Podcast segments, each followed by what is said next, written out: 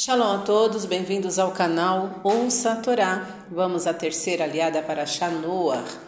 A leitura será em Bereshit, capítulo 7, versículo 17, até o capítulo 8, versículo 14.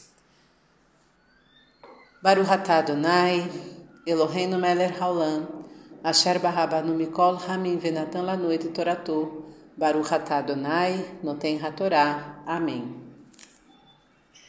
E houve o dilúvio durante quarenta dias, e a arca elevou-se de sobre a terra e vagou sobre a face das águas. E as águas aumentaram muito e foram cobertas todas as montanhas, sendo que as águas ultrapassaram em quinze cúbitos a mais alta delas. E pereceram todas as criaturas que se moviam sobre a face da terra permanecendo vivos Noé e os que estavam com ele na arca. E as águas aumentaram durante cento e cinquenta dias. E Deus lembrou-se de Noé e dos que estavam com ele na arca, e fez passar um espírito sobre a terra, e as águas se acalmaram. E a arca pousou nas montanhas de Ararat, após sete meses e dezessete dias do cessar das chuvas. E quarenta dias após aparecerem os cumes das montanhas, Noé abriu a janela da arca e enviou um corvo que saía e voltava sem se afastar da arca. E Noé enviou uma pomba para ver se as águas tinham se acalmado. E a pomba não encontrou um lugar para pousar e voltou para a arca. E Noé esperou mais sete dias e novamente enviou a pomba e a pomba voltou com uma folha de oliveira no seu bico.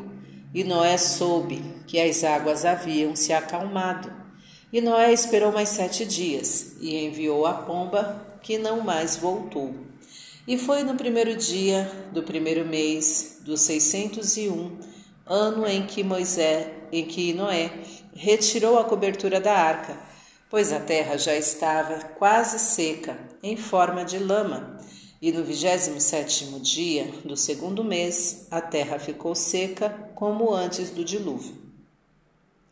Baruch Adonai, Eloheinu melech haolam, asher natan lanu, torato torat emet, v'chayol lanatah betorreino, Baruch Adonai noten hatorá. Amém.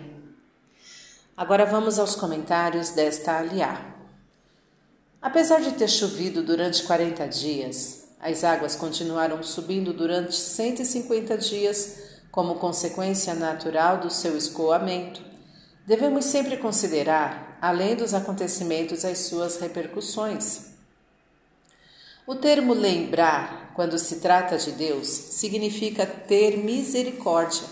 Os tripulantes da arca também sofreram durante este tempo todo, seja pelas condições do confinamento imposto, seja por saber que o resto dos seres vivos estava morrendo. Depois do castigo, desde que haja merecimento, vem a salvação. Noé não tinha controle sobre a arca, tinha fé em Deus que guiou a arca até o seu destino. Na vida, devemos saber que as coisas que acontecem são dirigidas por Deus. O corvo foi enviado sem um objetivo explícito, a pomba foi enviada com o objetivo de saber se as águas tinham se acalmado. O corvo ia e voltava sem informação alguma. A pomba informava exatamente o que dela se esperava. Muitas vezes, as pessoas não executam bem uma tarefa por falta de explicação clara dos objetivos. Reflexão desta aliada. Quando você fizer um planejamento, considere não só os fatos, mas também as suas repercussões. Se você mandar alguém fazer algo, seja bastante claro na explicação da maneira de executar e nos objetivos a serem alcançados, para que se possa avaliar os resultados. Tenha fé em Deus e saiba que tudo o que acontece dentro e fora do seu controle e entendimento é dirigido por Ele você tem o livre arbítrio para agir em cada uma dessas situações. Ele avalia o merecimento de cada um e concede a salvação e alívio dos sofrimentos conforme o seu julgamento. Explique a alguém como você planeja as coisas, as compras no supermercado, no supermercado e certifique-se de que a pessoa entendeu. Fim dos comentários. Tá gostando do conteúdo do canal? Então curta, comenta, compartilha. Se ainda não é inscrito, se inscreve, ativa o sininho e fica por dentro das novidades. Shalom a todos!